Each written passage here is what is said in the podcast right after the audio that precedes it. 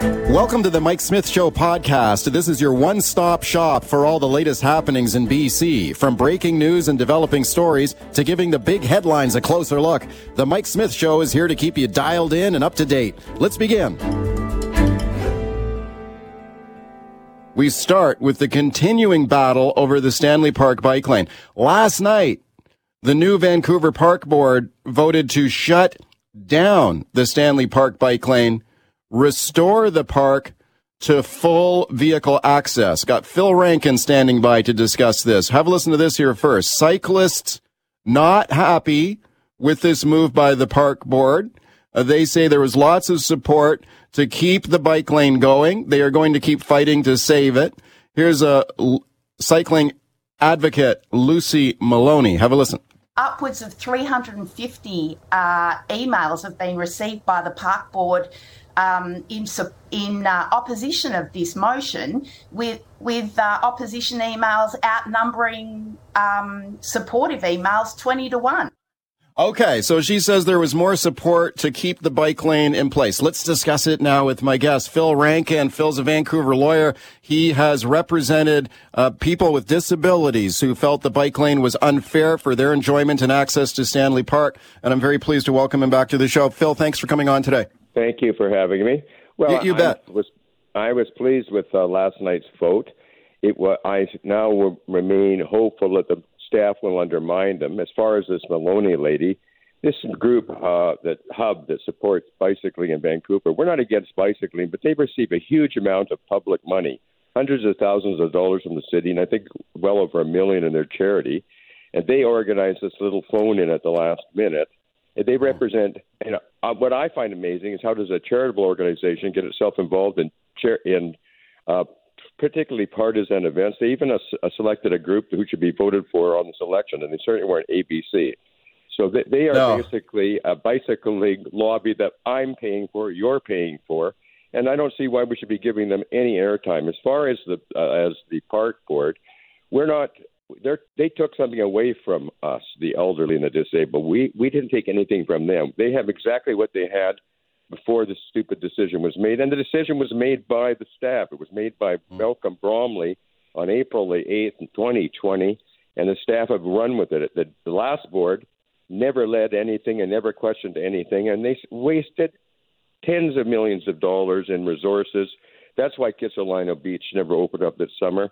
That's why the mm. train doesn't go. That's why there was no Christmas train. That's why the park is in a shambles. That's why the homeless were allowed to remain in parks, even though where the court said that they had to remove them, but they wouldn't remove them, not unless somebody built them housing. Which, in other words, it was an impossible task. We'll do it, but only if you build adequate housing for them, which is unlikely to spend find ten thousand uh, adequate housings for people who are drug addicted with mental illness and are homeless, because it's not going to happen.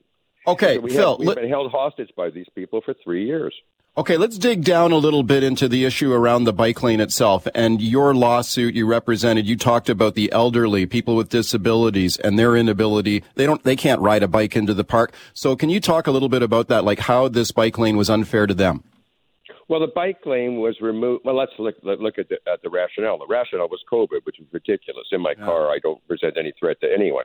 Then, about three months, two and a half months later, the next last group of green copes decided, no, it's for climate change. There was no evidence whatsoever. There was even one saving of one thimble of carbon dioxide, nothing.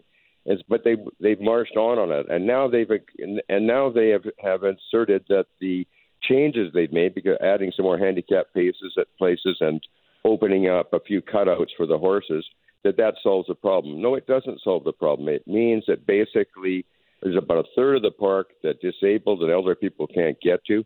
It also means that mm-hmm. on crowded days in the summertime, when the bicycle lane is is in somewhat in use and the other lane is all we've got, that you can't get a picnic and, and a large group of people in there to do your graduation ceremonies and your weddings and funerals and every other thing that people do in large numbers with families which require hampers and loading your stuff into the car and find, getting yourself into the park. So people have stopped going to the park. It's become a private park for the elitist bicyclists. They don't call themselves elitists because they're ideologues who believe that somehow they're saving humanity. Well, they're all they've done really is restrict the park to a large demographic in this city, the elderly, seniors, people for whatever reasons and families that need to drive.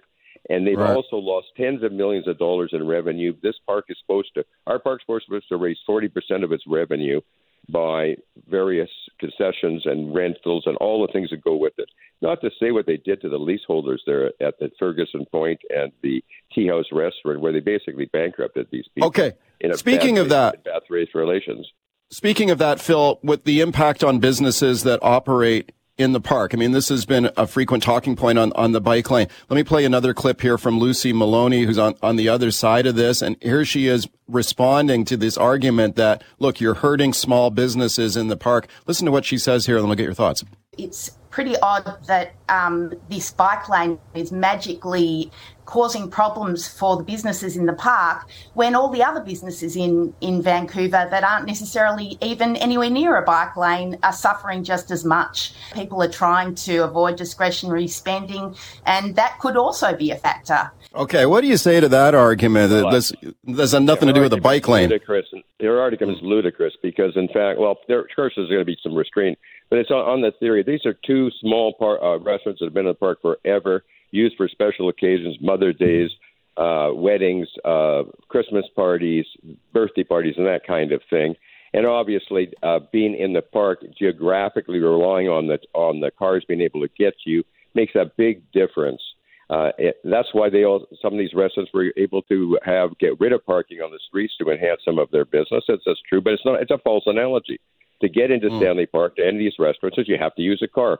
To get onto Commercial Drive, I can walk down to Commercial Drive and I can sit outside in front of one of these heated, plastic surrounded places, and and they and they lose a little bit of traffic business, but it's in walking distance. The Stanley Park is not in walking distance unless you're an athlete who likes to do a, a 10k run.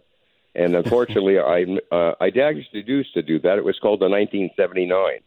Well, I- I'm I'm 73 years old. At 79, I used to do a 10k run with the Vancouver Sun. I don't do that anymore because I am lame, and my wife is has even more problems, and my clients are completely immobile because they've got MS. One's a dental amputee, another one's had a heart transplant and a heart operation. One is very old, elderly. This is these are just these are just elitist people spitting on on the people who actually pay for this park. And you just also remember this is not a park for the West End. This is a park for all of Canada, and it draws people from the whole Lower Mainland to it, not just from people from across the street. Hey, Phil, last question for you. You touched on some of the clients you represent, people with disabilities who felt that their access to the park was restricted by the, by the bike lane. What happens to your, your suit now, your your legal case? Is that going away now that the bike, the bike lane, the bike lane is being shut down? We offered the last board a settlement that they they were kept completely in the dark about this lawsuit. Uh, we've had 30 days of testimony. We're now moving into written argument. This is a very expensive lawsuit for the city. This is this is the cost of of, of doing something for the train and or any virtually anything else that you're complaining about. Uh, uh, they don't want to settle, so we're going. It looks like we're going to the bitter end. And I don't know. Uh, I don't know if it's a good thing, but it's certainly not a good thing for the city, and it's certainly a, a, a bad uh, omen to recognize that politics have changed in Vancouver. The city has been taken back from completely from the group that basically decided that since there were bad things happening, homelessness, we had to destroy and make the city unworkable so people will do something about it. That kind Okay. of, of, of, of gun to your head politics, it just doesn't work anymore. Phil Rankin, thank you for coming on this morning. Thank you.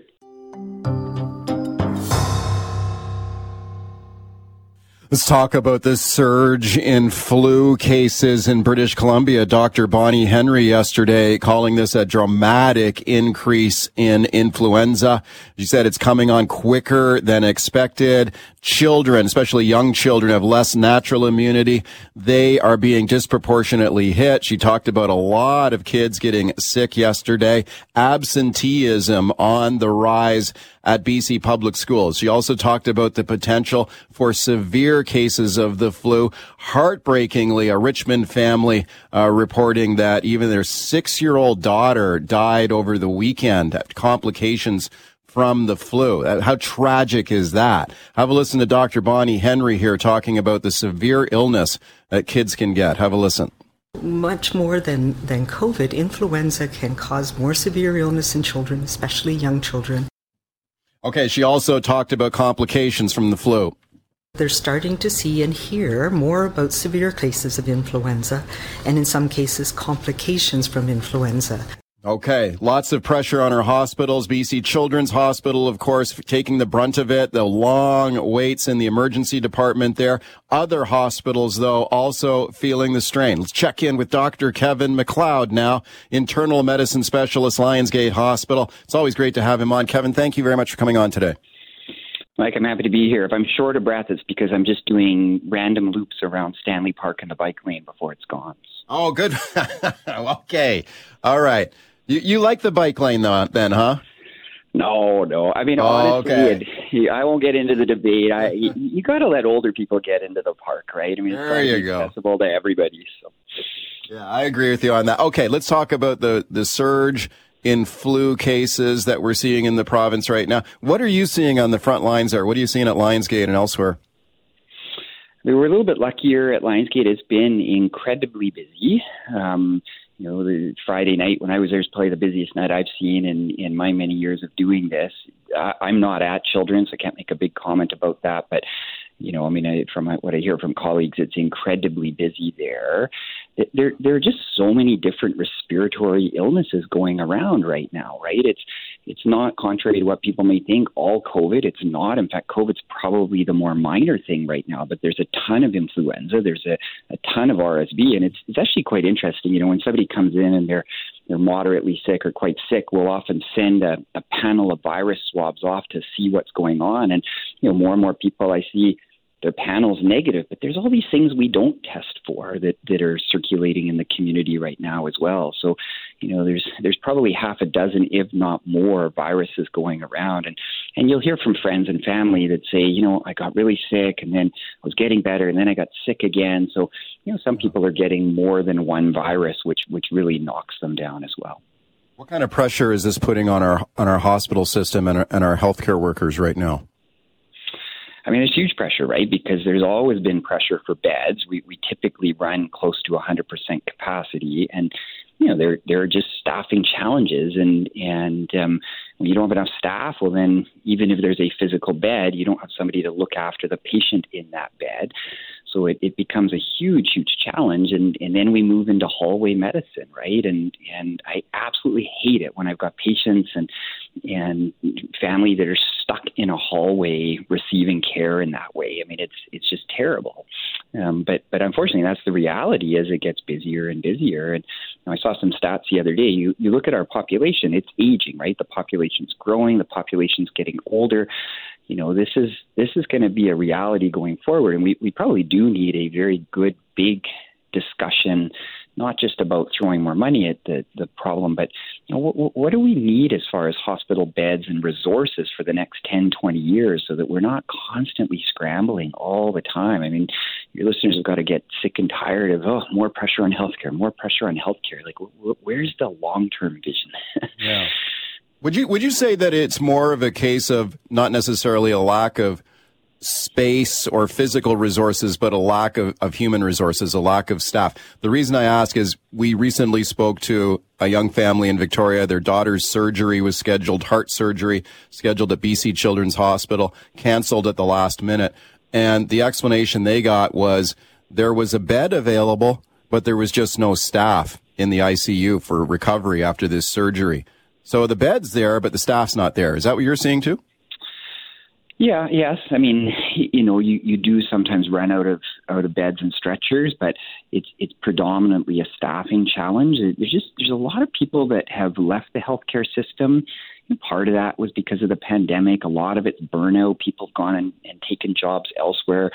You know, it, it's a really tough job for allied health health and, and nurses. I mean, I, I don't know how they do it. Um, absolutely brutal. You're getting yelled at, sworn at. You feel like you're not delivering the best possible care because you've got that patient in the hallway. There's delays. You know, it's it's a really tough job. So people are leaving to do other things, and and it's a tough spot for government because it's not it's not something that money fixes, right? You, you know, even if people were paid more, it doesn't you know, maybe it makes the job a little bit more palatable, but it doesn't really fix the problem. You you still have people who are going to to burn out and and um, not want to be in the system. Speaking of Dr. Kevin McLeod, we're talking about the surge in flu and other respiratory illnesses in our hospitals right now. When we hear about some of the delays, we got long waits in emergency rooms, we got lengthening wait lists for surgery. What kind of impact does that have on, on patients when they, when they have to wait and their, their treatment is delayed?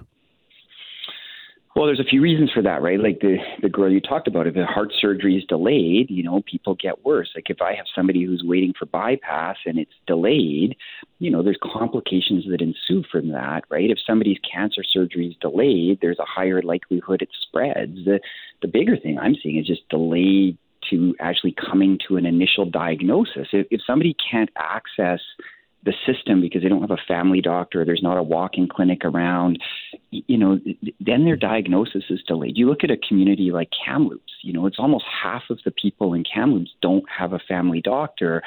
Well, what what happens if you've got some pain in your belly and you know, well, I'm going to put it off. I don't know. I can't get to a clinic. There's nowhere to go. And you, you put that off and off, and wow, now that thing that turned out to be a cancer spreads somewhere else, and the outcome's worse, right? I, I have so many examples where I've seen patients where they they weren't able to access you know something as simple as a blood thinner. Um, you know so somebody who's very high risk of stroke because they have an irregular heart rhythm and their family doctor's gone and they they just couldn't get their blood thinner renewed. And you know they may not think it's a big deal but when they land in the emergency department and they've had a stroke it's a really big deal. And and I've got countless examples of that where that person is going to have a terrible outcome, right? They're going to go to long term care. Um, it's a huge amount of resource that's utilized. Um, if you just look at it from an economic point of view, which you know you also have to think about the poor person and what's happened to them as well. But you're spending hundreds of thousands of taxpayer dollars because somebody couldn't get a renewal of a $25 medication. You know, so it, it, it those sorts of things just drive me bananas. Um, yeah, but unfortunately, yeah. that's not going to get better quickly, Mike, because government's done some good things with trying to get more family doctors, and and um, I saw the, the you know the Docs of BC have voted to ratify their their agreement, and by 94 percent or something like that this morning. You know, so it, it there's some positive things that are happening, but a lot of those changes are you know, seven, ten years kind of away before we really see the results of it. So it's in the intermediate term, we still have a, a lot of struggles. Yeah. How about in the shorter or immediate term? What can you say about the the call by the province yesterday, Dr. Bonnie Henry, for an, an all out blitz here to get more people the flu shot into their arms, including young kids. So she mentioned yesterday only 20% of children under the age of five have been vaccinated, even though they're eligible to be vaccinated, kids under five, but only 20% have been. So she is encouraging people, get your kids vaccinated. What would you say about the, the importance of getting vaccinated? You know, get your kids vaccinated, or if you're in a high risk group as well? Um, it's absolutely important. I, I think what's happened, if we're really honest about it, there's been so much of a push for COVID vaccination and just a lot of controversy. And, and I think people are just sick and tired of hearing about vaccination, right? Yeah. Um, but it is actually really important here. So you look at influenza. I mean, that's what's actually impacting and affecting kids the most and probably impacting our, our hospitals a lot more than COVID is right now. Um, you know, the influenza vaccine, it is not perfect. It does not make your risk of getting influenza zero, but it substantially reduces your risk of hospitalization and getting really sick. So on average, you know, it drops your risk by about 50% of getting really sick. You think, well, that's not great, but you know, if, if that prevents a whole bunch of people from landing in hospital or prevents some kids from dying or ending up on a ventilator, it makes sense, right? Um, you know, so I, I think influenza vaccination is is something that we all should be doing. Um, and I know there's fatigue from vaccinations, but you know, just get it done because it, it will reduce risk and it does help the community for sure. It, right. It's a bit more than just that though, because vaccination is going to reduce risk, but then there's other things, right? And you'll you'll see people that say, well, masks are going to solve the world and solve the healthcare crisis. They're not. They do reduce risk a little bit. So, you know, in high risk settings, it's not unreasonable that you use a, a mask if you're an asthmatic or have advanced lung disease or something else. Absolutely, it makes sense. You should do that. The, the other thing is a bit different than just COVID, right? Remember in the early days of COVID, we were you know, wiping down our lettuce from the grocery store and these things that now we look back and go, well, that was kind of crazy. Let's all just not talk about it. Um, but, you know, with influenza, it's a droplet thing. It does land on surfaces, it does sit on your keyboard and the door handle and other things. So, you know, that old adage of wash your hands um, and wipe down surfaces you know, it's it's not COVID that we're dealing with predominantly now, and it's it's really important that people go back to doing that, right? I mean, wash your hands if you've been out in the grocery store or something else, because it um, that can reduce your risk of, of picking up it too. Thanks for everything that you and your colleagues are doing here on the front lines of the healthcare system, and I appreciate your time today. Thanks for coming on, Mike. Anytime. Talk about last week's snowstorm the snowmageddon that we saw on the roads of Metro Vancouver, all the accidents, the marathon commutes for people stuck in the snow last week. We got more snow on the way here now. And check this out now. The mayor of Delta, George Harvey, calling on the province here to do a better job when it comes to snow and ice removal. He says the province should review its contract with its snow removal provider. He also thinks there needs to be a better warning system to the public in the event of severe weather events and highway closures. I got Dan Dickey standing by to talk about this. Have a listen to George Harvey here, the mayor of Delta, speaking to Jas Johal here. The province has to be a leader here and ensure that the main corridors, uh, all the bridges, the provincial highways, uh, they can handle that. And I don't think they can right now. Mm-hmm. It's been shown that they can't.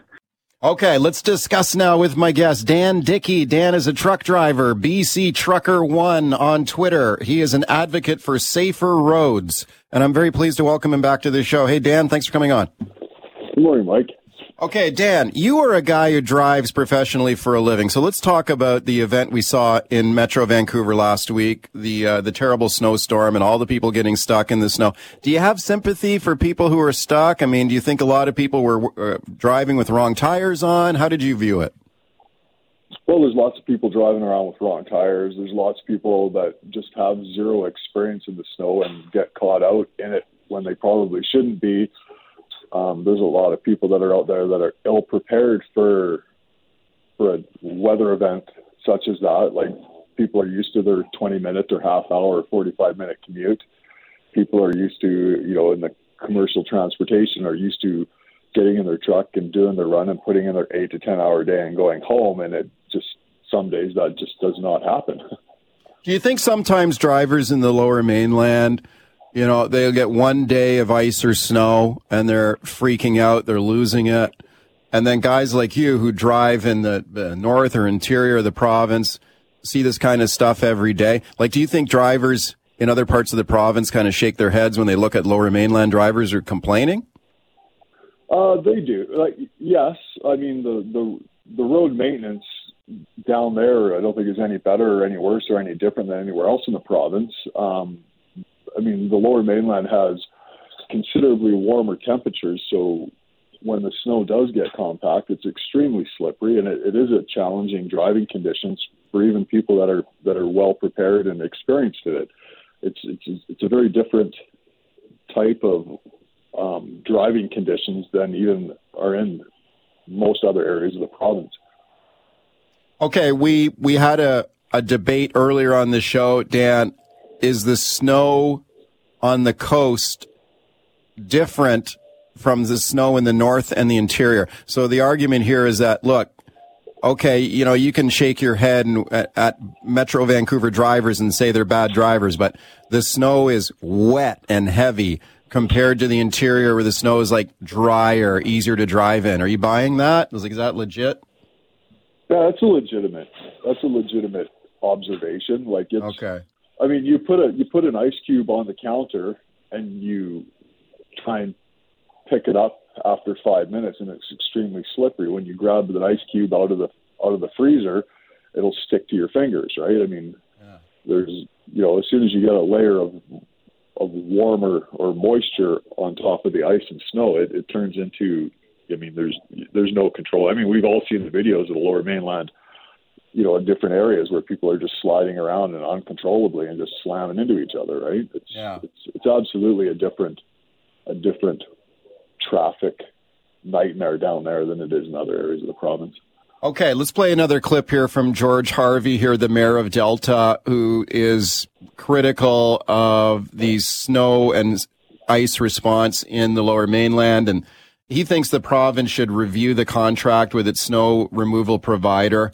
I'm interested in your thoughts on this, Dan. So let's listen to George Harvey here talking about this Mainroad contractor here. Have a listen. Province has a responsibility for that Mainroad contract. We don't staff up just for the average snowfall. We staff up for an emergency. And I want to know if that Mainroad contract has the ability for them to staff up to an emergency like we just faced. Okay, Mainroad is the company that provides some of the snow removal services. Dan, what do you think? I mean, you're a guy who drives around the province. Do you think that overall, let's say in, in Metro Vancouver, but beyond and elsewhere in BC, is snow and ice removal definitely uh, a problem? Do you think we're we're up to the challenge, or do you think it's adequate? Uh, well, I mean, I drive on it, so I'm never going to say that it's adequate. It could always there's there could always be more done, but I mean, a lot of it is, I mean, just the the availability of personnel. I mean, every business, every every employer in the in Canada right now is struggling to find employees. So even if there was an unlimited amount of equipment and resources in order to, to deal with it, I don't know that there's there's the personnel that's available to actually operate the equipment, you know, in the times that it's necessary. How do they deal with, in your experience? We had a caller earlier saying that they should use more sand on the roads instead of brine or salt. Do you have any thoughts well, my, on that? Oh, I do. My experience with the brining is is it is it dilutes dilutes itself either what melting the snow and the ice and then refreezes. So I mean, I sent you a video earlier in the week there up north here where they'd used a brining solution and then had you know went back over top of it and had to use sand on top of it because it just it once the snow's compact on the road, it it melts and then refreezes, and you get three quarters of an inch, half an inch of ice on top of the road surface, and it's it's extremely treacherous to drive on. And yeah. uh, you know, there's there's a hundred different things they can do to to make the roads better. I mean, last night coming across uh, Highway 16, I mean, it was snowing, and you know there was plows out all over the place, and you know a lot of the uh, transports that were coming at me or other transports around just didn't have any clue. You know, we had a one guy. You know, I was in between two snow plows. You know, and the snow plows were trying to let me get around them, and uh, a guy coming towards us just stopped in the middle of the highway with his with his high beams on. you know, it's like, okay, now what do we do, right? So I mean, there's, hmm. There's there's a lot of different things that can be done. You know, you know, not the least of which obviously is is snow removal. But I mean, during a snow event, I mean, there's only so much they can do. They can do, you know, there's only, I mean, you can't have a, a snow plow on every road all day long, just going back and forth doing, you know, half a kilometer, a kilometer and a half east. I mean, there's there's only so much resources that they can allocate towards that, right? Okay, would you say that? I mean, you're a guy. You're not afraid to call out uh, other truck drivers that you think could be doing a better job too. Not necessarily the pampered drivers in Metro Vancouver. Like, we had a caller earlier who said, you know, when we saw that snowmageddon in Metro last week, there were lots of pictures on the news, not only of people driving hatchbacks and bald tires getting in trouble, but, you know, tractor trailers, trucks having a tough time getting up the road because of the snow. And is the reason that they're not chained up? Like, do you think that some truckers, uh, you know, don't chain up their tires when they should? Um, it's really, in most cases, like tire chains are are unnecessary. Down the the problem I find is the the minimum requirements for for tires on commercial trucks in British Columbia is 530 seconds of an inch. Well, a brand new truck tire is 28 to 32, 30 seconds of an inch. So at 530 seconds of an inch, they're at about 20% or less of their usable service life. You know, and it's I mean, that would alleviate a large portion of the problems just there if there was an increased level of requirement just for tires on trucks. But I mean, snow, or chains on ice really do nothing, right? Like it's mm. it it's you know, yeah, I don't. Okay. I Okay. don't Here's even know that most trucks in the Lower Mainland have tire chains on them. I know some companies do, but I don't know that all of them do. Right. Thanks for listening to the Mike Smith Show podcast. Can't wait for the latest episode to drop? Tune into the show live from 9 to noon on 980 CKNW. Want to reach out to me personally with a question or comment? Send me an email, mike at cknw.com. Thanks again for listening.